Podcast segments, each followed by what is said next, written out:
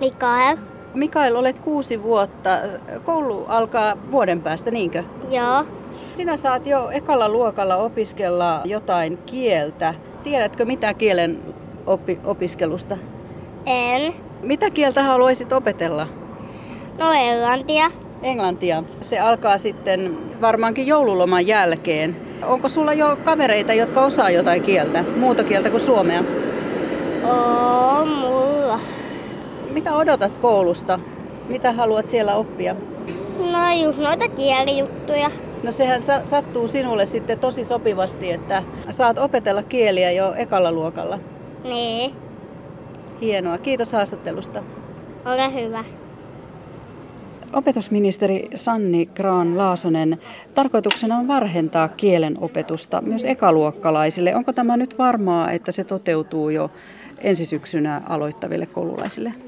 Ensi vuoden syksyllä aloittavat ekaluokkalaiset on ensimmäinen ikäluokka Suomessa, jotka aloittavat kielten opiskelun jo ensimmäisellä luokalla. Eli kielten opetus varhaistuu koko maassa.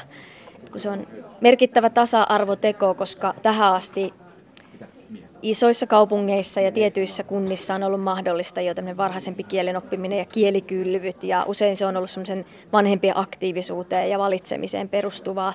Nyt se halutaan laajentaa jokaisen lapsen mahdollisuudeksi kotipaikasta, synnyin kunnasta riippumatta. Onko englanti valtakieli vai onko muillakin kielillä mahdollisuuksia? Kun perheet viime kädessä valitsee sen kielen, millä aloitetaan ja kunnat sen, että mitä kieliä on tarjolla, niin kyllä siellä korostuu edelleen näissä valinnoissa se englannin ylivalta, jos näin voi sanoa. Mutta pyrimme kannustamaan vahvasti siihen, että kunnat tarjoaisi myös muita vaihtoehtoja ja että perheet rohkaistuisi käy, myös ottamaan, valitsemaan jotain muuta harvinaisempaa kieltä, koska on tärkeää tulevaisuuden kansainvälistyvässä maailmassa, että meillä on laaja kielivaranto ja että opitaan englannin lisäksi myös useampia muita vieraita kieliä. Onko tässä taustalla sellaista ajatusta, että voitaisiin vieläkin aikaisemmin aloittaa kielen opetus? No Suomessa on pitkät perinteet ja paljon pedagogista osaamista varhaisesta kielen oppimisesta jo päiväkotien kielikylvyistä ja kielisuihkuista. Ja näitä mahdollisuuksia on tuettu valtiorahoituksella kunnissa ja niitä on pyrkimys edelleen laajentaa kuitenkin siten, että huomioidaan se lapsilähtöisyys ja leikki, eikä tuoda niin kuin liian tavoitteellista, liian koulumaista koulua varhaislapsuuteen suinkaan. Onko tässä mietitty jo opettajien tar- lisätarvetta, että onko siihen, suunnataanko siihen varoja ja onko se jo järjestyksessä? Tämä varhainen kielen oppiminen ekaluokkalaisille tulee niin kuin nykyisen tuntikehyksen päälle, eli lisätuntina tuntikehykseen ja siihen on varattu myöskin valtion rahoitus. Eli tuntikehys kasvaa perusopetuksessa ensimmäisellä ja toisella vuosiluokalla. Ja samoin sitten on varauduttu panostamaan opettajan koulutukseen, jotta opettajilla on valmiudet opettaa pienempiä lapsia. Ja on se varhainen kielten oppimisen pedagogiikka hallussa ja laajenee koko Suomeen. Että, että halutaan pitää kiinni siitä, että se on niin lasten ehdoilla leikin kautta tapahtuvaa. Että lapsethan on, se herkkyyskausi uuden kielen oppimiselle sijoittuu ja ajoittuu sinne varhaisempaan lapsuuteen.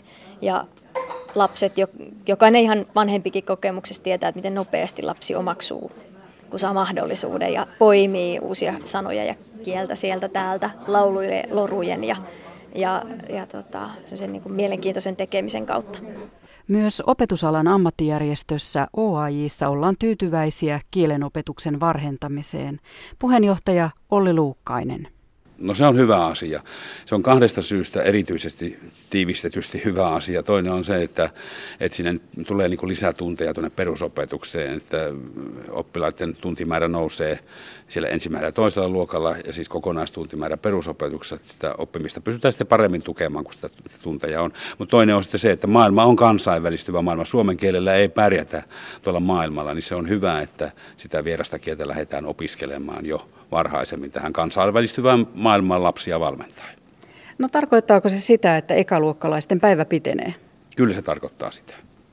Mutta se ei paljon pitene, koska tota, siihen tulee vain se eh, yhden tunnin lisäys, niin kuin laskennallisesti. Kunta sitten kohdentaa sen, mutta tämä yhden tunnin lisäys ja sitten, että erittäin moni ekaluokkalainen menee sen koulupäivän jälkeen iltapäivä tai kerhoon tai johonkin muuhun. Että en pidä sitä minkäänlaisena ongelmana. Tarvitaanko tämän toteuttamiseen lisää opettajia? Kyllä tarvitaan. Ja tietysti tarvitaan sellaisia opettajia, jotka pystyvät sitä kieltä opettamaan. Opettajareserviä on olemassa, että se, tämä ei tule mitään pulaa tähän. Oleellisempi kysymys on se, että siellä on opettajilla niin kuin oma opintotausta sellainen, että he pystyvät sitä kieltä opettamaan.